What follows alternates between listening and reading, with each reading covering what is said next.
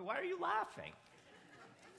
I was going through this in a local coffee establishment, nervous in particular about this today. And in my nervousness, I looked over and there were two recognizable faces who said, Are you getting ready to teach, Pastor Len? And I said, Yeah. And they said, Can we pray for you right here? And I said, No. No, I didn't. It was just great standing in Starbucks with these two dear ladies praying with me, for me, as I'm ready to come over here. That was just so cool. So, yeah, I'm a little extra fired up. Father,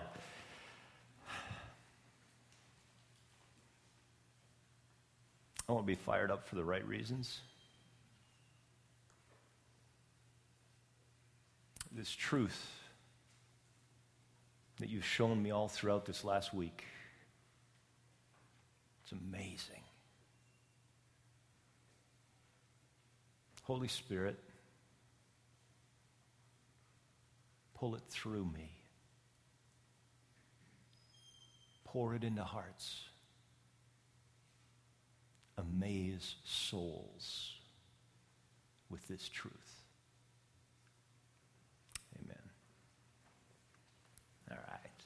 Uh, yeah, I'm Len, and I continue to enjoy the privilege of serving with Pastor Dennis as Beth and I plug in anywhere we can in and around Redemption Hill. And it's part of what's been called a special assignment away from our regular lives and ministries in Ecuador. And we're faces behind the line item that you saw up there a few moments ago. And you have no idea how humbling that is.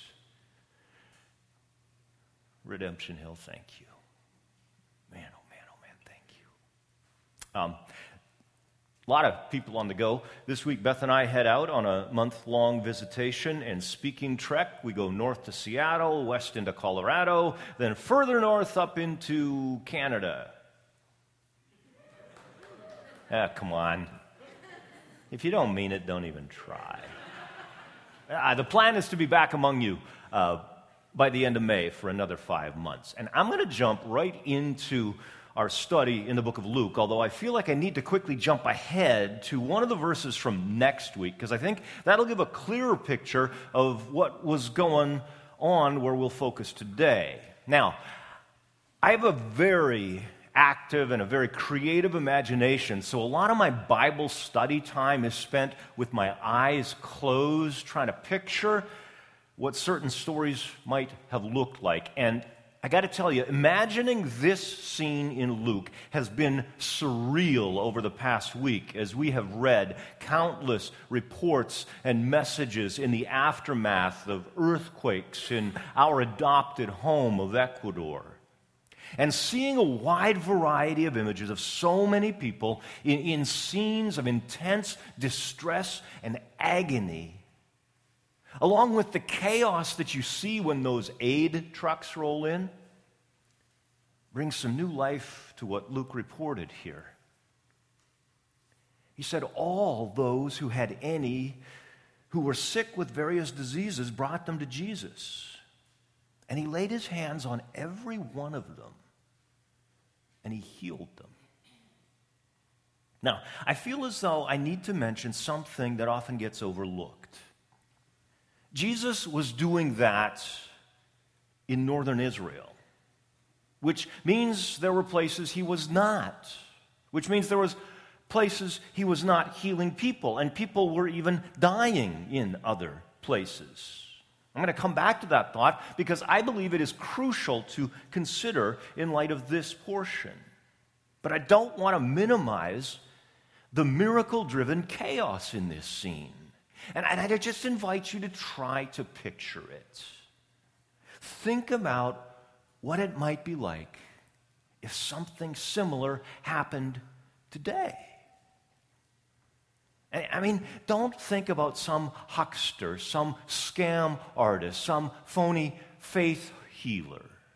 This was written by a doctor who put his credibility and his career on the line by writing it. And actually, after all the investigation and all the research Luke did, by the time he wrote this, he was putting his life on the line by saying he believed it. So it seems pretty clear, although he may have begun this project as at least a bit of a skeptic, Luke ended up convinced everything he wrote about Jesus was legit. So again, try to imagine all those who had any who were sick with various diseases, brought them to Jesus. And he laid his hands on every one of them and he healed them. And when you really think about what that would have been like, it is not surprising to read a report about Jesus went out through all the surrounding country. That referred to Galilee, that northern part of Israel.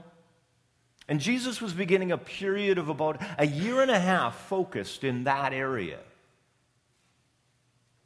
I mean, I stink at math, but I did a little calculating, and it seems like Galilee was about the size of the greater LA area. Despite the terrain and the fact that it was 2,000 years before Facebook and text messages, news about what Jesus was doing just spread like crazy. And one version of the Bible has the last part of verse 14 the fame of him went out through the whole country. And Luke added, Jesus taught in their synagogues, being glorified or praised in other Bibles by all. That's at the start of the portion I was given for today.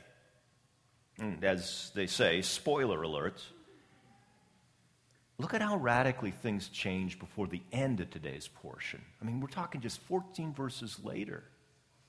They rose up and drove Jesus out of the town, and they believe that's the very spot. They brought him to the brow of the hill on which their town was built so that they could throw him down the cliff. I mean, what, what could have happened to cause such a dramatic change and in such a short time? How could people see the same person so differently? And I mean, that question is just as valid today. How could so many people see Jesus so differently? Now, let's take a look at this story and see if we can find some answers in it. Verse 16 has Jesus arriving in Nazareth, where he grew up. And one history website called Nazareth, a nondescript dot on the map with not much to offer. Anybody from a place like that?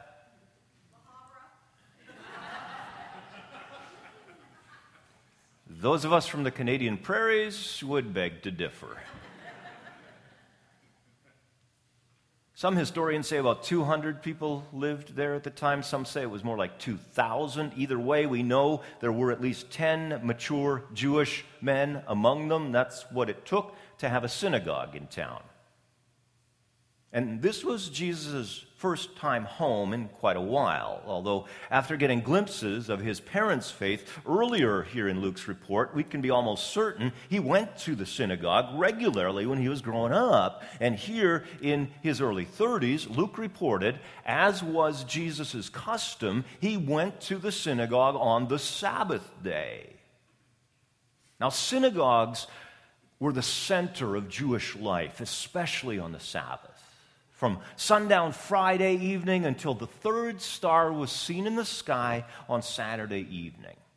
And at the center of the Sabbath ceremony was the reading of the Torah, the honored law of Moses, and the Haftarah, the cherished words of their prophets. And there was singing, and there was a lesson, and there was prayer with more from the law and more from the prophets. Now, each synagogue had an identified leader who would often assign parts of the Sabbath to a variety of people. And the Sabbath ceremony almost always went on for hours. So, in hundreds of synagogues across Israel and beyond, Sabbath after Sabbath, year after year, the Jews came, and more than anything else, they heard, they sang, and they prayed about the Messiah, Savior.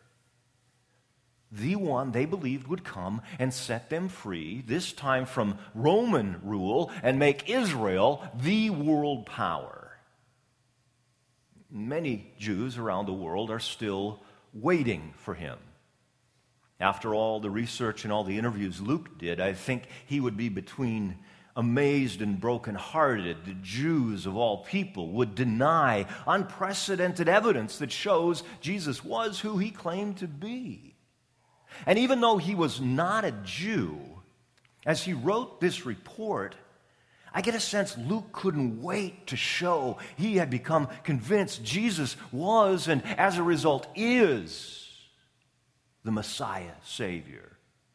But not only for Jews. Now, last week, Pastor Dennis painted a powerful picture of Satan's temptation of Jesus in the desert. And that started about a year of ministry in southern Israel, in Judea.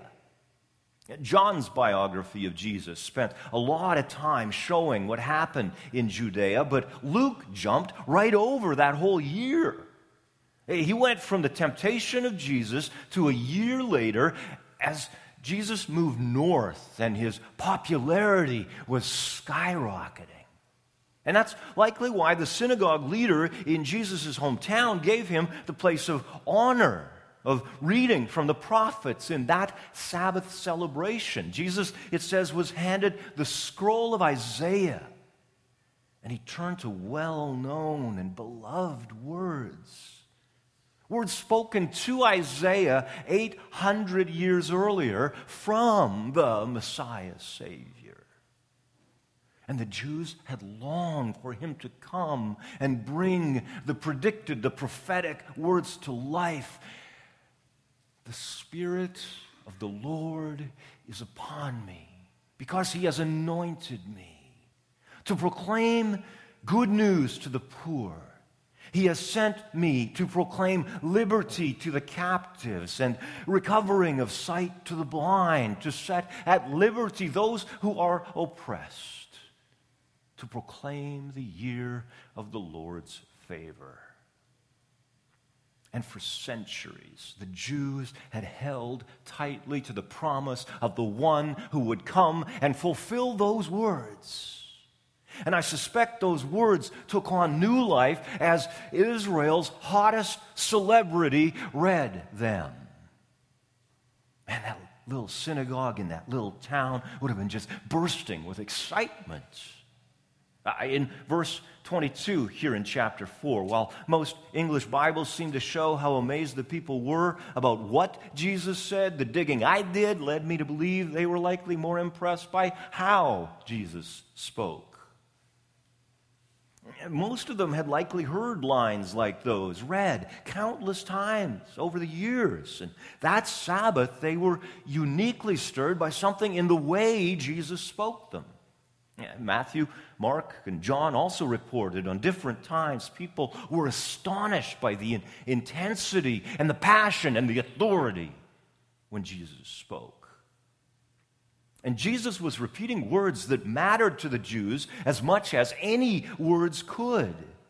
But he was saying them in a way that stirred something extra among them and inside them. And Luke continued his report Jesus rolled up the scroll and gave it back to the attendant and sat down. And the eyes of all in the synagogue were fixed on him. Just think about that. The eyes of all in the synagogue were fixed on him. Him. Jesus of Nazareth now, based on my experience in small towns and knowing the immeasurable scandal it would have been back then, I doubt Jesus ever shook the kind of label that would come when your parents had you before they were married. Yet, Jesus had grown up among them. God in the form of a baby, then a toddler, then a kindergartner, then a middle junior high schooler, then a young adult. But because he never stopped being God, he would have been perfect at every phase. Yet I suspect the people of Nazareth never saw him that way. Or they always came up with some way to explain their way around his perfection. It just seems to me Jesus had never been able to shake the ridicule and the scorn, and that seemed to be behind what they pointed out in this scene. Even though there likely had been at least extreme curiosity about the news of what Jesus had been doing recently, I kind of imagine this collective sneer with a, a mixture of mockery and maybe even disgust behind the question uh, Is this not Joseph's son? Seems to me years of gossip and whispers and finger pointing were behind that. His parents weren't married when they had him. And, and then they tried to cover it with a story that God got his mom pregnant. Yeah, that'll go over big in a small town. And even though Jesus left home and had headed south for at least a year, pretty much everyone would have known. of course, it was Joseph's son. And they would have known all that was behind that. But as Luke reported, the eyes of all in the synagogue were fixed on Jesus. Now, if this were a weekly TV series, that would be a great place to freeze the screen and roll the closing credits and invite you back next week. We don't know how long that moment lasted. And no one in our culture can comprehend how much of a bombshell Jesus' next words would have been. Today, this scripture is fulfilled in your hearing. Hometown boy from a nothing little town, uneducated or at best undereducated, illegitimate son of a poor blue collar worker claiming to be the Messiah Savior. Now, we don't know exactly how it went down in this scene or beyond it as the people began to clue into what he was really saying, but eventually they did, and most just didn't like it. And even though history has given people all around the world 2,000 years to think and learn about him, most still don't like his claim to be the Messiah Savior. Now, I mentioned history. In this scene, Jesus quickly began to bring up a few awkward and painful stories from their history. They feature two of the most famous prophets of Israel who lived centuries earlier. First one was Elijah. Jesus reminded the folks in Nazareth there were many Jewish widows in Elijah's days, thanks in large part to wars and to an extended drought. The worship of the small g god Baal was pretty much everywhere and had become a deep part of the culture, even the Jewish culture.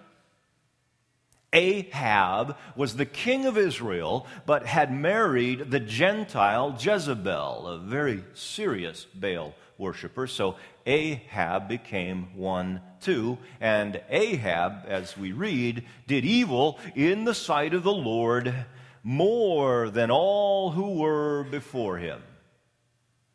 It was a really grim time in the history of the Jews.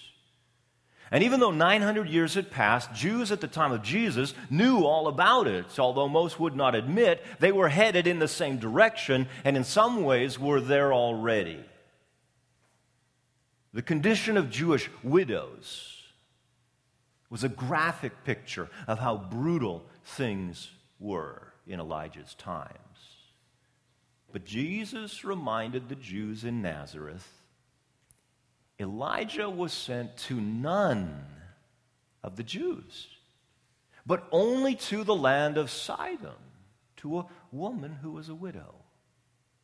Now, the more I studied and thought about what Jesus was saying and where he was saying it, the more I picture the Jews collectively just kind of gasping in shock. Elijah was not sent to a Jew, but to one widow in a very non Jewish place. I mean, Sidon was Jezebel's father's hometown. Jezebel's father was so devoted to the small g gods, he was named after one of the main ones, Ethbaal. And Ethbaal basically killed his way to the top to become a king. And he also named himself head priest, which made him more hideous in the eyes of the Jews than we could ever imagine. So Jesus was shining this light on one of the darkest and most puzzling corners of Jewish history. Out of all the people he could have helped, Elijah, sent by God, went to one of the nastiest places a Jew could imagine to rescue a Gentile widow. And as the story continued, Elijah stretched himself out over her dead son and brought him back to life. And coming that close to a corpse would have been as appalling in the eyes of the Jews as anything he could have done. And he was doing it in a place most Jews would have never even thought of going in their worst nightmare. But the Gentile widow was miraculously fed, and the dead son was brought back to life. And the Bible contains the words of this Gentile widow in the heart of pagan land confessing, Now I know that you are a man of God and that the word of the Lord in your mouth is truth. Why would Jesus have brought up that extremely awkward story? Well, he didn't give him much time to get upset because he followed with another really heavy story. He said, Oh, by the way, there were many lepers in Israel in the time of the prophet Elisha. And none of them was cleansed, but only Naaman the Syrian. See, Elisha followed Elijah during a time in history when diseases were really common. The word for leprosy was this general term for different kinds of skin diseases, although under Jewish law, any diagnosis of leprosy would have left people labeled unclean, unclean, cut off from all social activities, no contact with anyone, not even their closest family members. And the subject in this story was Naaman, a high ranking soldier. His, forces, his soldiers, carried out raids on the Jews, and they would cross into Jewish territory and they would fight, and they would usually win, and they would take prisoners, and they would take possessions back into Syria. Does that sound at all familiar? And Naaman was despised by the Jews, and he had leprosy. He was as despicable as anyone could be in the eyes of the Jews. Yeah, well, except for one. This Jewish girl who had been taken captive during one of the raids mentioned to him, she was sure this Elisha could heal him. And we don't have time for the story, but what connects with today's study is how the emotions at the Nazareth synagogue would have been stirred by the memory that Elisha had healed Naaman. What they would have considered the scummiest of the scum. And not a single Jew was healed. And Naaman, of all people, confess, now I know that there is no God in all the world except the one they know in Israel. 900 years later, in Nazareth, Luke reported, when they heard these things, all in the synagogue were filled with wrath and not only that, they rose up and drove him out of town and brought him to the brow of the hill on which their town was built so that they could throw him down the cliff. I mean, these were faithful Jews in a synagogue where they went religiously. And just as religiously, they followed all the ceremonies and all the feasts, and they worshiped God, and they knew the scriptures, and they sang the right songs, and they tithed. Does that sound familiar? Now, they were circumcised, they were descendants of Abraham.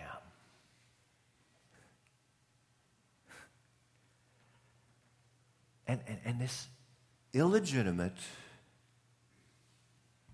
or uneducated son of a carpenter was saying God loved a scumbag Syrian leper who made part of his living stealing from, abusing, and even killing their ancestors.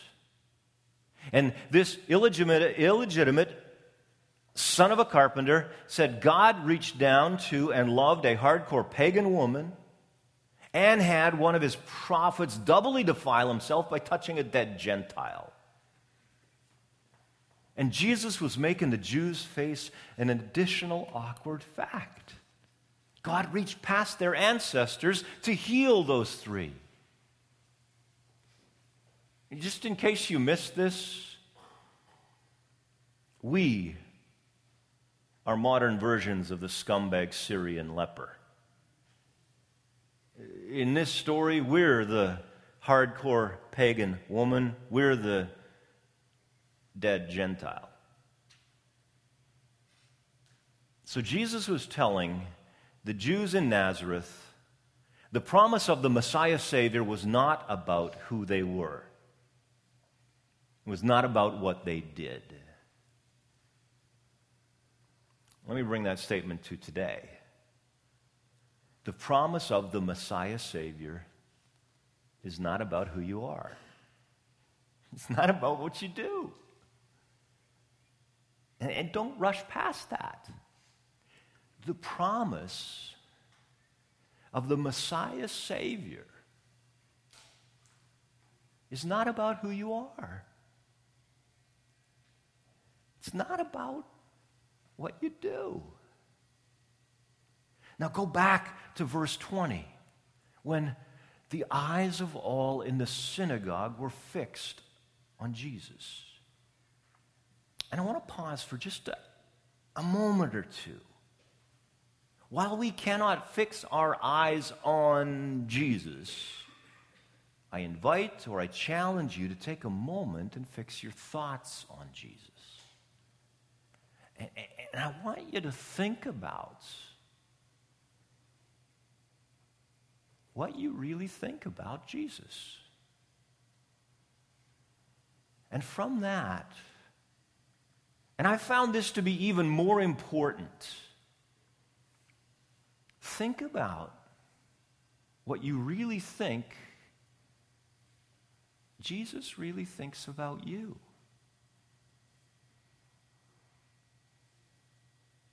Think about what you really think about Jesus. And think about what you really think Jesus really thinks about you. See, I believe most of us have gone through, are going through, or will go through stretches where we're tempted to believe God will really love some future version of us. I, I mean, we may believe Jesus saved us, but we kind of think he didn't really want to. I mean, he really only did it because he has to, because after all, he is the Messiah Savior, and we're tempted to think he's just kind of putting up with us until we really get our acts together. Or we don't think he really cares about us that much if he thinks about us at all. Now, at the other extreme, we can get subtly arrogant and we can think, well, if Jesus would just, you know, fill in the blank, then I would be able to think more of him or think about him more. You know, what I think about Jesus would be different if he would just, you know, fill in your blank. You ever had those kind of thoughts? If Jesus would just, dot, dot, dot, then I would dot, dot, dot. Well, that's what Jesus dealt with in this next scene. And he said to them, Doubtless you will quote to me this proverb, Physician, heal yourself. What we've heard you did at Capernaum, do here in your hometown. That line, Physician, heal thyself, came from the rabbi's special manual, the Talmud. And Jesus added a line that brought it close to home for the Jews. And he was pointing ahead to when the excitement about all the news about all the miracles would fade, and one by one, each Jew and ultimately everyone would say, Yeah, I've seen, I've heard about the miracles. I've heard or I've read the amazing teaching, but if you expect me to believe you are the Messiah Savior, you better do something that will convince me. As exciting and as amazing as stories from history may be, what we all inherited from Adam and Eve can make us all very prone to ask nice stories, but what about me? What about this thing I'm up against? I, I see the stories, I read the stories, but, but what about me? What about this thing that I'm up against? I was meditating on this on Wednesday. I don't like doing this. And suddenly, it was though God was tenderly yet firmly saying to me, because of the self centeredness that exploded into the Garden of Eden and you inherited, Len, sometimes your problem is not that I haven't done enough. Sometimes your problem is that you don't think I've done enough for you, or that I haven't done that one particular thing for you. I'm glad I can see a couple of heads nodding because it can feel really lonely up here sometimes when you say stuff like this. I mean, history is packed with reasons for us to sing how great he art. But I believe we can be tempted to hesitate to really belt that out if or when we're thinking of an area in our lives we don't think he's been particularly great.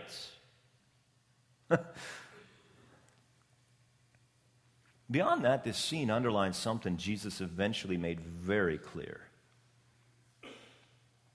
The Messiah Savior does not ultimately do what most people think he does. I mean, for example, if you look closely at the first four books in the New Testament, you'll see there are all kinds of people who did not get miraculously healed. Beyond that, even if someone is miraculously healed 50 times, he or she will eventually still die. I mean, just let that soak in for a moment. Even if someone is healed 50 times, he or she will eventually still die. Then what? well, the Jews in the synagogue would have believed they had the answer. Then what? Well, that's easy. Heaven. Well, subtly and not so subtly, Jesus pressed them with follow up questions How will you get in? Why? Well, the people in the synagogue would have believed they had the answers to that too. Well, because we're Jews, we're descendants of Abraham. And we do our best to live the right way, or at least we live better than them, or we're better than we used to be. Subtly and not so subtly, Jesus began saying, Wrong. And that's what turned a sweet Sabbath ceremony into a rage driven lynch mob. No Bible writer tells us how Jesus got away from them apart from the Holy Spirit doing his thing. Luke just wrote, passing through their midst, he went away. Anybody else want details? As he went, Jesus spent the rest of his life saying more things that challenged the core of the Jewish faith, the core of any faith, really. What it means to be lost, who is and who isn't lost, and how you get found, how you get rescued, how you get saved. Jesus said, and pay attention to his repeated use of one seemingly simple, small word I am the way. I am the truth. And I am the life. And no one comes to the Father except through me. And that little definite article can get you in as much trouble as anything today. Most people don't seem to mind if you say Jesus is a way. But things often change drastically if you switch that to the way.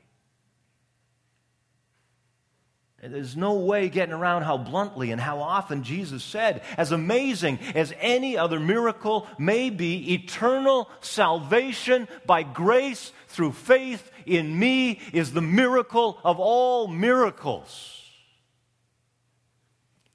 But the catch is, even if all his other miracles were legit and Luke was convinced they were, and even if people throughout history have done similar miracles in his name, to put it bluntly, none of them prove Jesus can save a soul for eternity.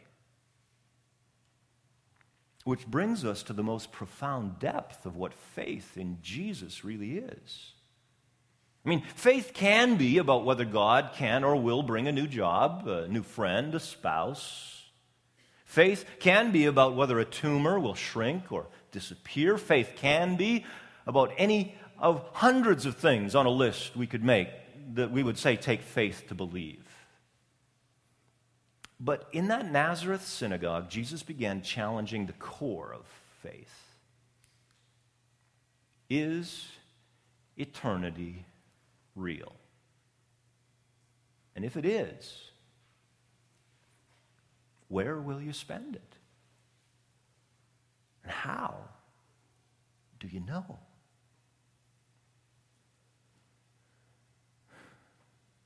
And where we are in Luke's report of his investigation into those questions, Jesus was starting to say something that echoes through the centuries.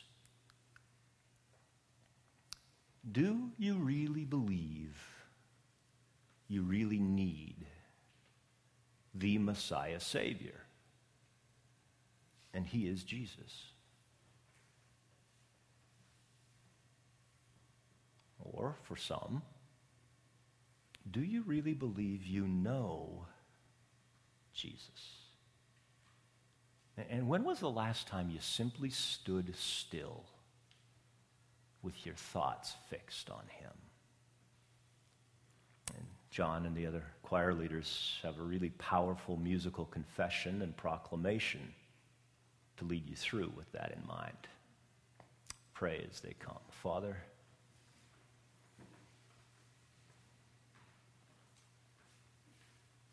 even being up here further confirms to me that this is truth. This is good truth, but this is hard truth. Holy Spirit, I want to thank you for the seemingly small things like nudging John to select a song that can be such an exclamation mark if we choose to let it. It's often said we need to preach the gospel back to ourselves often. We can do that with this song. Holy Spirit, continue to lead us as we worship Him, the Savior. Amen.